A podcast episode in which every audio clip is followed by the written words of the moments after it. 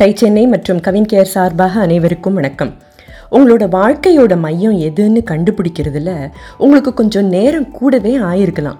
ஒரு மையம் மட்டும் இல்லை சமயத்துக்கு ஏற்ற மாதிரி பல மையங்கள் இருக்கோ அப்படின்னு குழப்பம் கூட ஏற்பட்டிருக்கலாம். உங்களுடைய சுய வளர்ச்சியை தடுக்கிற அல்லது முடக்கி போடுற மையம் உங்கள் வாழ்க்கையோட மையமாக இருக்க முடியாதுங்கிற அளவில் ஒரு தெளிவு கூட கிடைச்சிருக்கலாம். நான் ஏற்கனவே சொன்ன மாதிரி ஒரு சமயம் ஒரு மையத்தில் இருக்கிறதுனால ரொம்ப உற்சாகமாகவும் அடுத்த நிமிஷமே வேற ஒரு மையத்திலிருந்து பார்த்தா உற்சாகம் இழந்து டல்லாகவும் இருக்கிறத உணர்றோம் இல்லையா?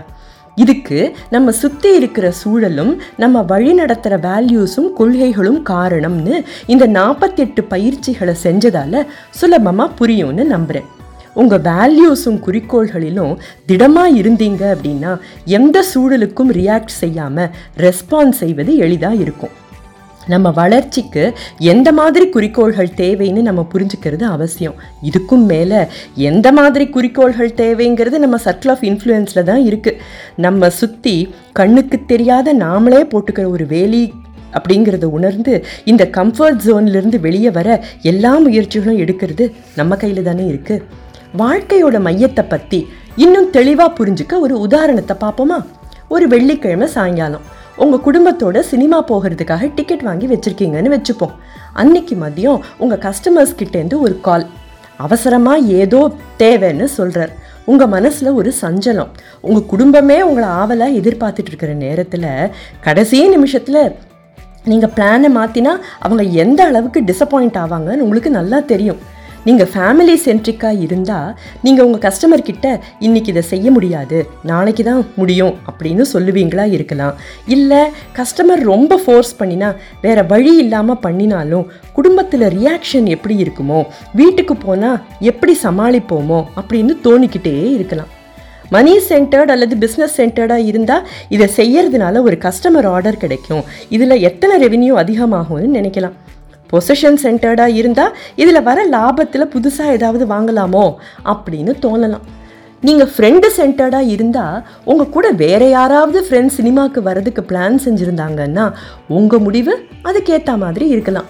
நீங்கள் காம்படிட்டர் சென் சென்ட்ரிக்காக இருந்தீங்கன்னு வச்சுக்கோங்க. இந்த ஆர்டர் அவங்களுக்கு எங்கேயாவது போயிட போகுதே இன்றைக்கி நம்ம விட்டுட்டோன்னா அப்படின்னு நினச்சி வெள்ளிக்கிழமையே செஞ்சு முடிக்கலாம். ஒரே நிகழ்வை எவ்வளவு விதமாக பார்க்கலான்னு இப்போ தெரிஞ்சது இல்லையா? உங்கள் உணர்ச்சிகளை தள்ளி வச்சுட்டு சூழ்நிலையை பொறுப்பெடுத்துக்கிற ஒரு நபராக தீர்மானமான குறிக்கோள்களோட பேலன்ஸ்டான ஒரு முடிவை எடுக்கணும்னா என்ன செய்யணும்னு யோசிங்க. உங்கள் கஸ்டமர் கேட்குறத அவர் கேட்குற நேரத்தில் நிச்சயம் தருவோம் அப்படின்னு உறுதி கொடுத்துட்டு பொறுப்பாக அதை செஞ்சு முடிக்கிற ஒருத்தர்கிட்ட வேலையை ஒப்படைச்சு அவரை கஸ்டமர் கிட்ட கனெக்ட் பண்ணிவிட்டு சரியாக எல்லாம் நடக்குங்கிறத உறுதி செஞ்சுட்டு வீட்டுக்கு போய் குடும்பத்தினர்கிட்ட இந்த கஸ்டமர் காலை பற்றி சொல்லி புரிய வச்சு தேவைப்பட்டால் இடையில ஓரு ரெண்டு கால்ஸை மட்டும் எடுக்க வேண்டி வரலாம் அப்படின்னு முன்கூட்டியே சொல்லி பிளான் செஞ்சால் எப்படி ஃப்ரைடே ஈவினிங் ஸ்பெண்ட் பண்ண முடியும் அப்படின்னு யோசிச்சு பாருங்கள் இந்த மாதிரி முடிவெடுக்கிறது எதை மையமாக வச்சதால் வரும்னு நினைக்கிறீங்க? இந்த நேரத்தில் உங்கள் கவர்னிங் வேல்யூஸை எடுத்து பாருங்க. நான் ஒரு நல்ல ஸ்பௌஸாகவும் பேரண்ட்டாகவும் இருக்கிறேன்.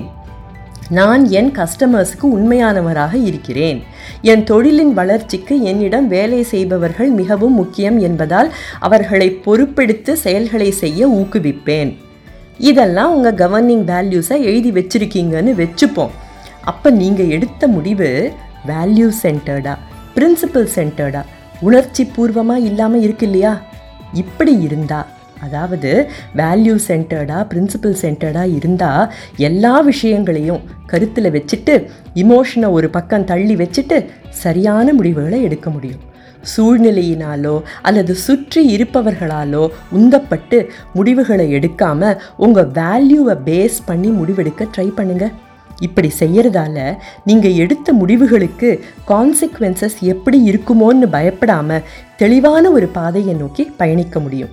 ஒரு பிரின்சிபல் சென்டர்ட் பர்சனாக இருந்தால் நீங்கள் உங்களை சுற்றி இருக்கிற விஷயங்களை வேறு ஒரு கண்ணோட்டத்தில் பார்க்க ஆரம்பிப்பீங்க. அப்படி பார்க்க ஆரம்பித்தா நீங்கள் செய்கிற செய்கைகளோட விதமும் மாறும். இந்த மாற்றத்தில் உங்களுக்கு போதுமான செக்யூரிட்டி கைடன்ஸ் விஸ்டம் பவர் எல்லாமே கிடைக்கும். இப்போ உங்கள் வாழ்க்கையோட மையத்தை எப்படி ஏற்படுத்திக்கணும்னு இன்னும் கொஞ்சம் தெளிவாக புரிஞ்சிருக்கும்னு நம்புகிறேன் இந்த புரிதலோட இன்னொரு முறை உங்கள் கவர்னிங் வேல்யூஸை வச்சு உங்கள் வாழ்வின் மையத்தை ரெவ்யூ பண்ணிடுறீங்களா?